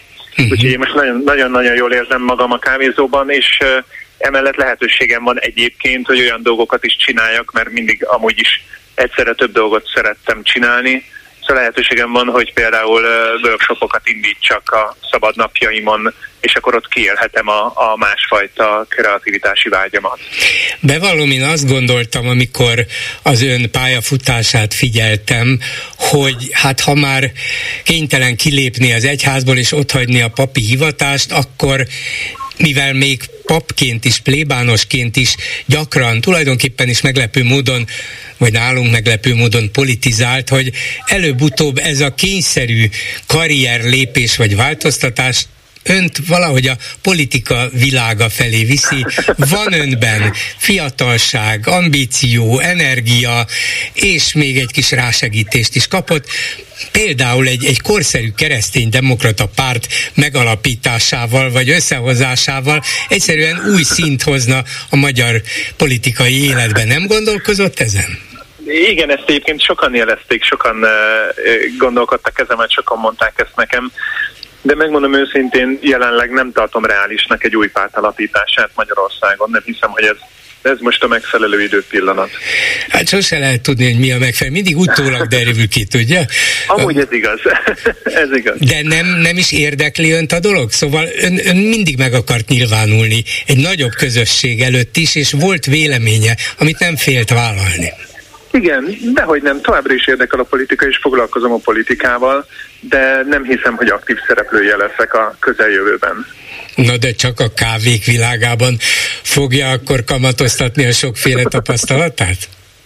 Hát nem csak a kávék világában, a, a workshopjaim világában is, a, az Eternum videócsatornám világában is. Szóval én nem, nem féltem magamat, én sok, sok mindent csinálok, amiben tudom, tudom a tudásomat, meg a, a talentumaimat kamatoztatni. Nyilván, nyilván figyeli a katolikus egyházat, a Vatikánt, Ferenc pápát, uh-huh. és, és azért azt látni, hogy igazán aktív és nagyon sokféle véleményt, ellenvéleményt kiváltó pápai tevékenység zajlik, és akár például ez a legutóbbi megnyilvánulása is, nem tudom, hogy ezt hogyan mondják Igen. az egyházban, hogy, hogy áldják meg a, a mm, mondjuk a meleg párokat is, nem is kell a nem házasságot, uh-huh. de a meleg párokat a katolikus papok, ez is mekkora vitákat váltott ki, a magyar uh-huh. egyház pedig szép csendesen azt mondta, na mi ezt nem. Szóval ilyenkor nem akar megszólalni, most már az egyházon kívül van, most már lehetne úgy is, mint aki ilyen ügyekben is megszólal, vállalja a véleményét, és egyszer csak egy társadalmi kérdésé teszi ezt. Sokat gondolkodtam egyébként ezen, hogy megszólaljak -e ebben a kérdésben. Egyelőre még úgy voltam vele, hogy egy picit várok, hogy előjenek a, a hullámok és indulatok, mert ez most sokakat felkavart ez a, ez a téma, és megmondom őszintén nem irigylem Ferenc pápát, akinek egy rendkívül nehéz helyzetben kell kormányozni az egyházat. Amikor az egy, egyház egyik fele már jóval előrébb jár ebben a kérdésben, vagy jóval megengedőbb ebben a kérdésben, a másik fele meg nagyon, ugye a világegyháznak a másik fele meg nagyon szigorú ebben a kérdésben, és valahogy meg kell találni azt az arany középutat, hogy senkit ne veszítsen el, se azokat, akik hallani sem akarnak ilyesmiről, se azokat, akik meg, akiknek meg a, mondjuk ez a fajta áldás már mondjuk évek óta a mindennapi gyakorlatuk részét képezi. Szóval, hogy nagyon nehéz ez, ez egy diplomáciai játék is, természetesen Ferenc pápa részéről, úgyhogy nagyon imádkozom az ő bölcsességért, hogy jól tudja kormányozni azt az egyházat, aminek egy milliárd tagja van, és az egy milliárd tag egy milliárd féle dolgot gondol. Nagyon, nagyon nehéz egy ilyen világban ezt a, ezt a szervezetet egyben tartani. Mi a benyomás arról, hogy a Magyar Egyház hívei, tehát a Magyar Katolikus Egyház hívei és szolgái, papjai hogyan állnak ehhez hozzá, hiszen láttuk az elmúlt években, hogy Ferenc pápa megítéléseit mennyire rossz volt, mennyire durva reakciókat váltott ki. Mondjuk a katolikus egyház igyekezett csendben maradni, ezzel is jelezte tulajdonképpen az egyet nem értését, de ezzel most már a kormány váltott, és inkább Ferenc pápa mögé állt, az egyház pedig továbbra is csendben marad, ez a csendes elutasítás, nem, nem mondunk, nem csinálunk semmit, ha nem kell? Én azt hiszem, hogy ők most ugye kiadtak egy nyilatkozatot ennek kapcsán, és azért ők jelzett, hogy a, legalábbis a püspöki kar jelzi ezekben a kérdésekben az álláspontját. Én azt gondolom, hogy ez igazából egy magyar társadalmi kérdés tehát ami már mondjuk tőlünk nyugatabbra sokkal általánosabban elfogadottabb és természetesebb mondjuk a nyugati társadalmakban, vagy akár Amerikában, ott mi még azt mondjuk, azt gondoljuk, hogy egy szigorúbb, egy konzervatívabb álláspontot foglalunk el, azt gondolom, hogy a magyar társadalomban ez látható. Tehát tulajdonképpen ami, ami történik, az, az inkább egy társadalmi lenyomat, amit látunk. Uh-huh. Uh, valószínűleg Németországban üdvözölték ezt a pápai döntést, és valami olyasmi hangozhatott el, hogy na végre. Uh, nálunk sokan, sokan ezen megütköztek, sokan uh, megrendültek a hitükben, hogy akkor most mégis mit kell, mit kell gondolni és mit kell hinni. Ezekben a kérdésekben az egyházak évszázados hagyománya van, és ezek az évszázados hagyományok nagyon nehezen változnak, nagyon nehéz őket akár alakítani, vagy, vagy, vagy párbeszéd uh-huh. tárgyává tenni. Nagyon jól és megértően magyarázza el, hogy mi miért történik, vagy nem történik, de mit vár az ember egy paptól? Természetesen önnek ilyen megértőnek is kell lennie, de van tudomása, ismeretei szerint a Magyar Katolikus Egyházban, a papságban önhöz hasonló, nyitott szellemű, a világra figyelő, változásokat sürgető, és ha tetszik, modernebb felfogású nemzedék? Van, abszolút van. Én azt gondolom, hogy ahogy, ahogy a társadalom, úgy a papság is nagyon sokszínű, tehát hogy közöttünk is vannak olyanok, akik, akik inkább szeretnék megőrizni a régi utakat, és vannak olyanok, akik meg mondjuk jobban progresszívebben, és a szó nemes értelmében progresszívebben keresik az új kérdéseket és az új válaszokat. Ezt, ezt látjuk azért a, az egyházi közéletben, hogyha az ember olvasgatja mondjuk a papi Facebook csoportban a, a, a beszélgetéseket, vagy eh, olvasgatja különböző papi írásokat eh, az interneten, eh, véleményeket mi egymás. Tehát mindenféle fajta pappan, és igen, abszolút vannak olyanok, akik, akik mernek egy kicsit kilépni a megszokottból, kicsit kilépni a, a régi csizmából, és megpróbálni valami újat. Hát örülök, hogy um, tulajdonképpen derűsen szemléli a világot maga körül, a hangjából, a, a hangszínéből ezt, ezt érzem ki, úgyhogy további jó baristáskodást kívánok, és hát ha még a közéleti szereplés felé is irányt fog venni. Köszönöm Hodász Andrásnak. Na, ez köszönöm. jól hangzott itt a végén. Minden jót, viszont hallásra. Köszönöm, viszont hallásra. Egy hallgató van a vonalban, és itt ül Magyar Bálint, úgyhogy ő is hallgatja, nem csak én. Jó estét kívánok! Halló, jó estét kívánok, üdvözlöm az urakat. Merenci uh, telefonszámon hölgyeknél uh, megtiszteltetés számomra, hogy Magyar Bálintal azonos fórumon szólhatok hozzá. Nem is tudom, hol kezdjem, olyan sok minden van bennem, hogy lehet, hogy el is fogok felejteni témákat. Na mindegy, az első, amire, amiben nagyon-nagyon egyetértek a Magyar Bálintal, a, a verbalitásnak a fontossága. Halló? Szóval, hogy milyen nyelvet használjon az ellenzék? Hogy hát nem is, hogy milyen meg? nyelvet, igen. hanem hogy milyen szavakat használunk. Hát igen, Ugye a bolgár ami már nagyon sokszor kibeszéltük, az az idióta ner. Mi, hogy nerezünk, nerezünk, nerezünk. Nem pedig arról beszélünk, hogy az úgynevezett ner. Hát vagy még az sem, mert mm, ezzel a nerrel ezer, ezer probléma van, ezer sebből vérzik, úgy, hogy van, el kéne felejteni. Igen, akkor a következő. De, de, de, de, de végfeleség lehetne szólni, csak tényleg csak én kiadott dolgok. Amikor Pészáros Lőrincet üzletembernek nevezzük. Stimmel. Amikor még rosszabb, amikor Mészáros Lőrincet oligarchának nevezzük. Most tisztázunk, tisztázunk valamit. Közben itt Magyar, Magyar... Bálint, Bólint, Bólint, Bólint. Tisztázunk igen. valamit, igen, igen. Tisztázunk valamit. Magyarországon 2014-ig két oligarha létezett, ebben a sorrendben, ahogy mondom, Simicska Lajos és Orbán Viktor. Ebben a sorrendben. Tehát a Simi... Igen, én csak nevetek rajta. Simicska volt a fő oligarha, ugye ő szervezte le 93-ban az MDF Fidesz székházbulit. Orbán akkor még egy kisiskolás volt hozzá képest. Aztán fordult a sorrend, Orbán lett a fő oligarha, Simicska lett a második, majd Orbán kitúrta Simicskát, ugye, és ma Magyarországon egyetlen egy oligarha van, őt Orbánnak, Orbán Viktornak hívják.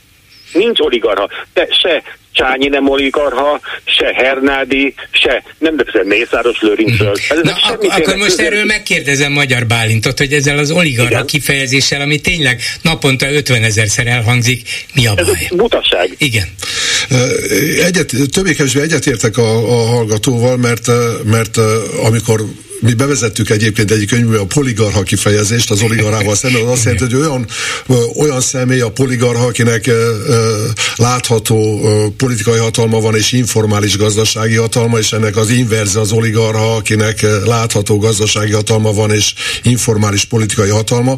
És oligarchákat egyébként, ha most Kelet-Európát, az EU-s tagállamokat nézzük, Magyarország kivételével természetesen találunk, hiszen amiket patronális demokráciáknak hívunk, tehát nem önkényuralmi rendszereknek, nem autokráciáknak, Románia, Bulgária, mondjuk Észak-Macedónia, Szlovákia bizonyos értelemben, azok olyan rendszerek, ahol különböző patronus kliens hálózatok, pártok fedőszervei alatt küzdenek a hatalomért, de semmelyik sincs abban a helyzetben, hogy monopól hatalomra teljesen szert.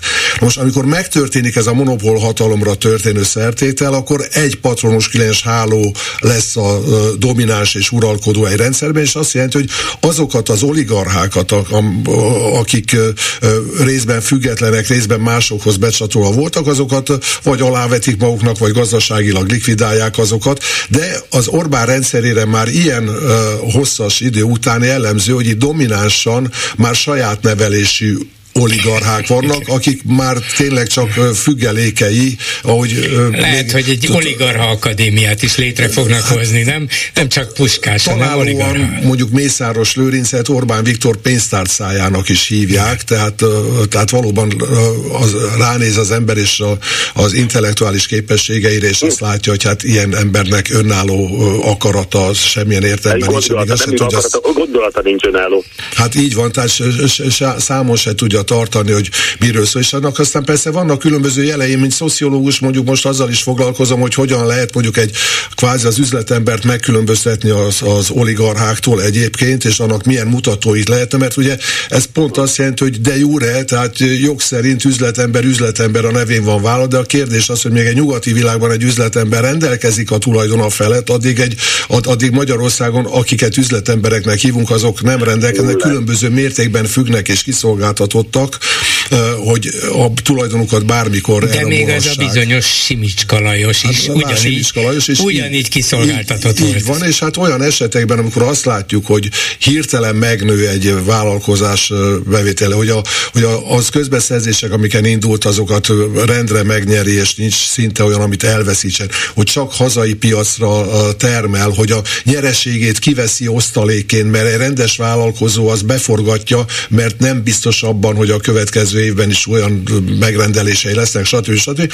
Leírható egy olyan minta, ami alapján már azonosítható valaki nem jogilag, hanem egyébként oligarchának, ahogy alárendelt oligarchának egy ilyen, egy ilyen rendszerben. De a lényeg az, hogy amikor arról beszélünk, hogy Orbán Viktor nem kormányoz, mint miniszterelnök, tehát egy nyugati értelemben nem miniszterelnök, akkor az azt jelenti, azt jelenti hogy, hogy, hogy ő rendelkezik mások fölött a törvényeken kívül, és mondjuk megint a nyelvre visszatérve, tehát amikor, amikor politológusok is arról beszélnek, hogy a kormány, vagy a Fidesz, vagy a parlament így és így döntött, akkor már maga a nyelv félrevezető, mert ezek a szervezetek nem döntenek semmiről. Lényegében lepapíroznak Orbán, Orbán másút. informális helyeken hozott döntéseket, és nem véletlen, hogyha mondjuk a három fényképet a felcsúti vippáholyról összegyűjtünk, és megnézzük az ott jelenlévőket, akkor 80%-át le lehet fedni azoknak, akik tényleg valamilyen értelemben dönt döntéshozó pozícióban, vagy együtt egy ilyen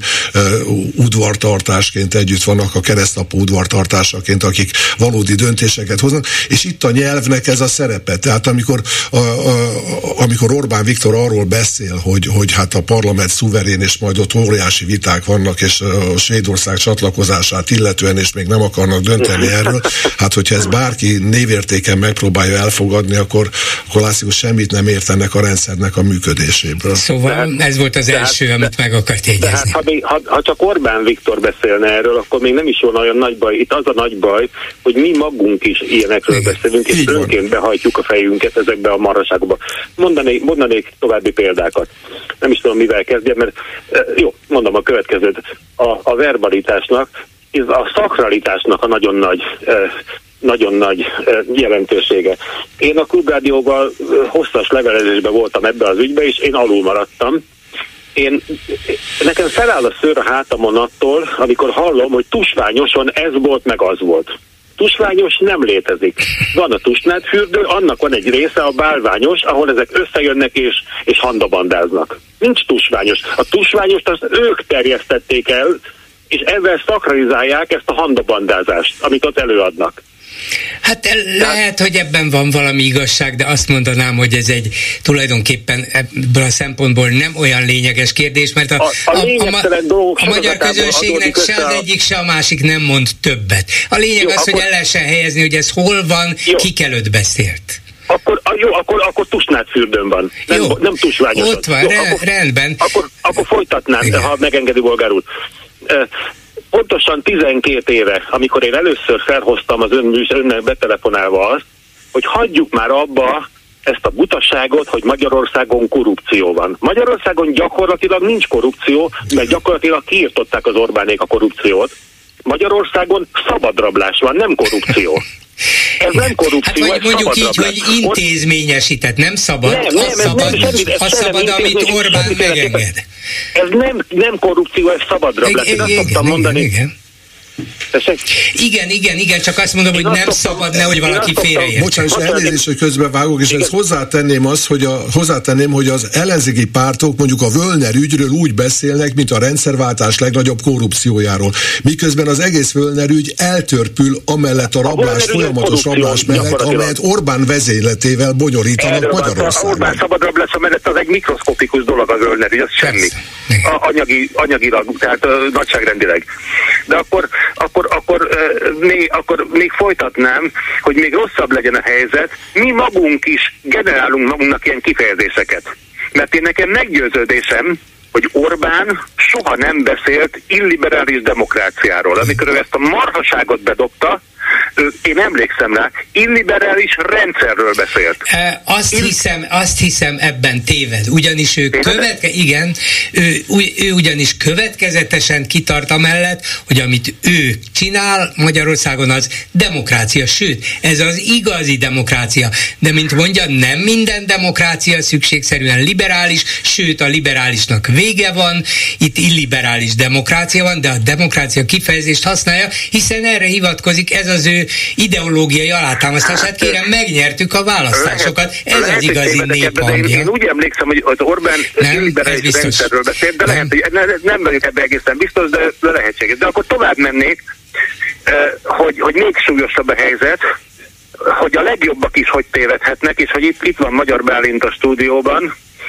Uh, ugye Magyar Bálint nagyon-nagyon sokszor... Uh, uh, Na most a végén ráolvassuk Magyar Bálintra, hogy ő is tévedett. Nem, nem, hát én itt én Na, úgy tekintem, hogy a beszélgetés azon, azon az, az értékrendet, azonos célokat követő emberek beszélgetése, hát most persze. figyelmeztetjük, felhívjuk egymás figyelmét arra, hogy, hogy hol tévedünk, vagy nem tudom, nem, nem, Bátran, nem akarok csak ebben. nyugodtan folytassa. Tehát csak arra, a Magyar Bálint már most ebben a műsorban is többször mondta, hogy Orbán gazdagodása illegitim. Hát erről egy szó nincs. Orbán gazdagodása illegális.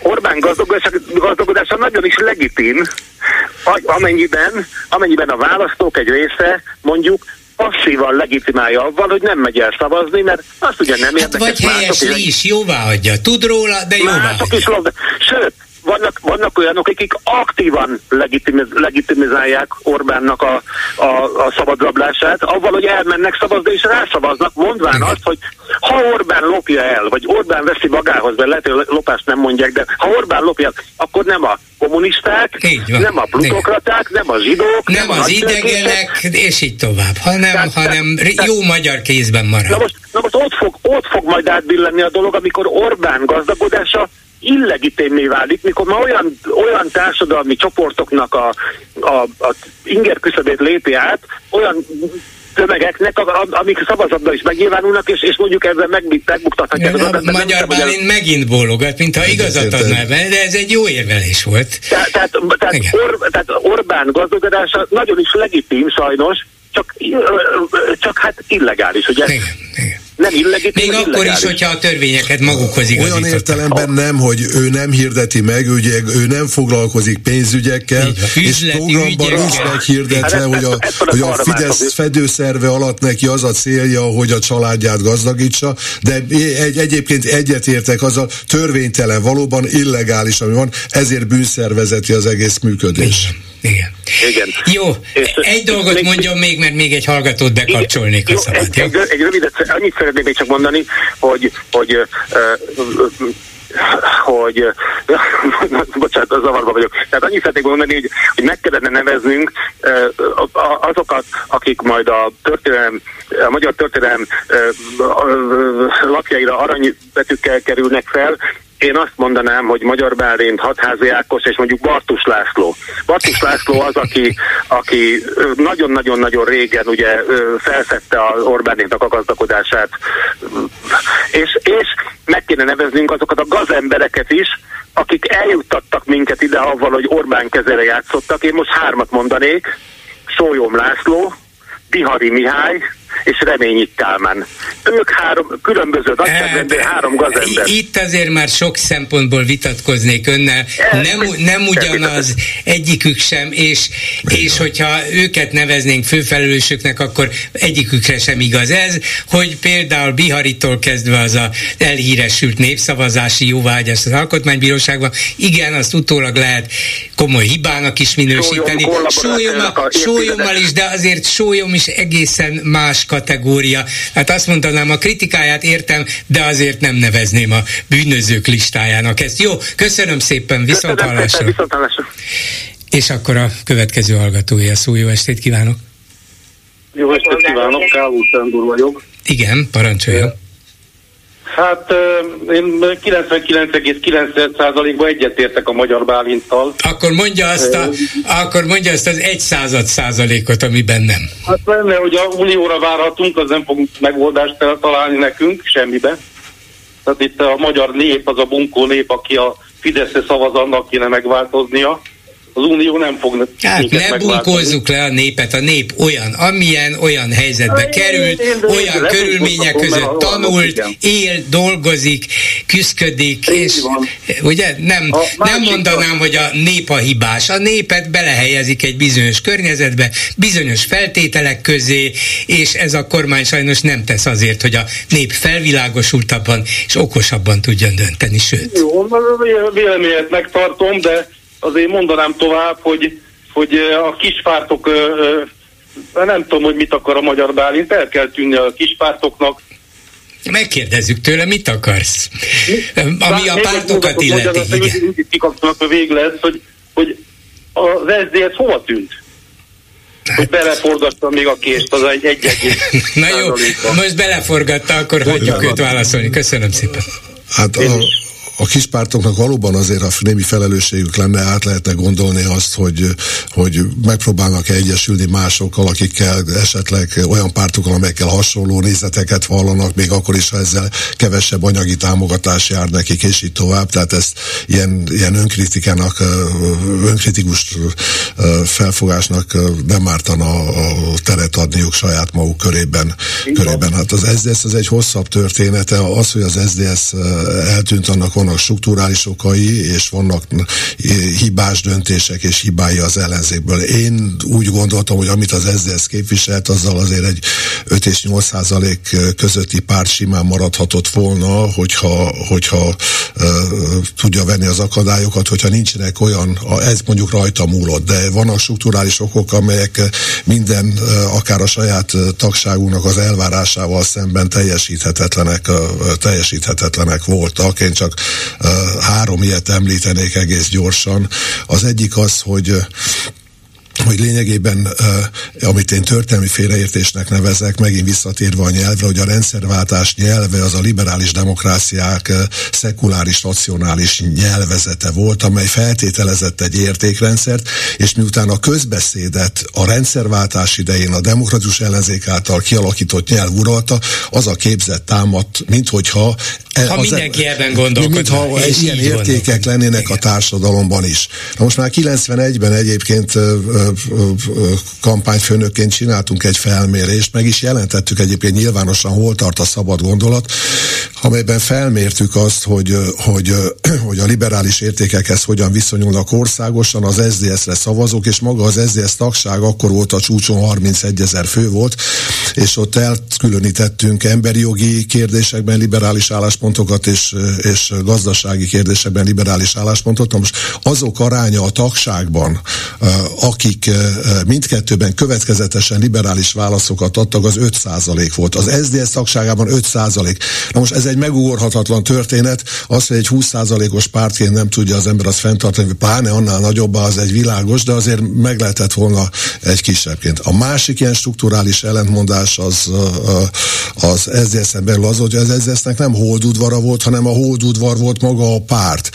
Lényegében a demokratikus ellenzékben kockázatot, egzisztenciális kockázatot is vállaló értelmiségnek egy vagyona volt a szabad szava, hogy, a, a, a, hogy, hogy azt beszél, az, és az azt mond, az a szellem, maga a politikusi a, a, a politikusi gárda. Na most az, hogy a politikusi és az értelmiségi szerep az nem kvadrál, azt nem lehet összeházasítani az, hogy, hogy, hogy délelőtt parlamenti képviselő vagyok, délután ügyívő, és aztán este pedig független, fü, fü, nem csak független újságíró, ja, ja, független újságíró, ezek a dolgok nem fértek uh-huh. össze, és ez, ez lényegében ezt a pártot, pártot felem, részben felemészet. A harmadik pedig, a, a, a, a pedig világos, hogy, hogy az ezzel nem épített klientúrát. Tehát amikor azt mondják, hogy milyen háttér, hogy az egész sajtó az ő az ne, ne, ne, nem, ne, nem volt úgy befolyásunk, az csak annak az eredménye volt jó sokáig, hogy, a, hogy az a nyelvezet, amit képviseltünk, akkor tényleg általánossá,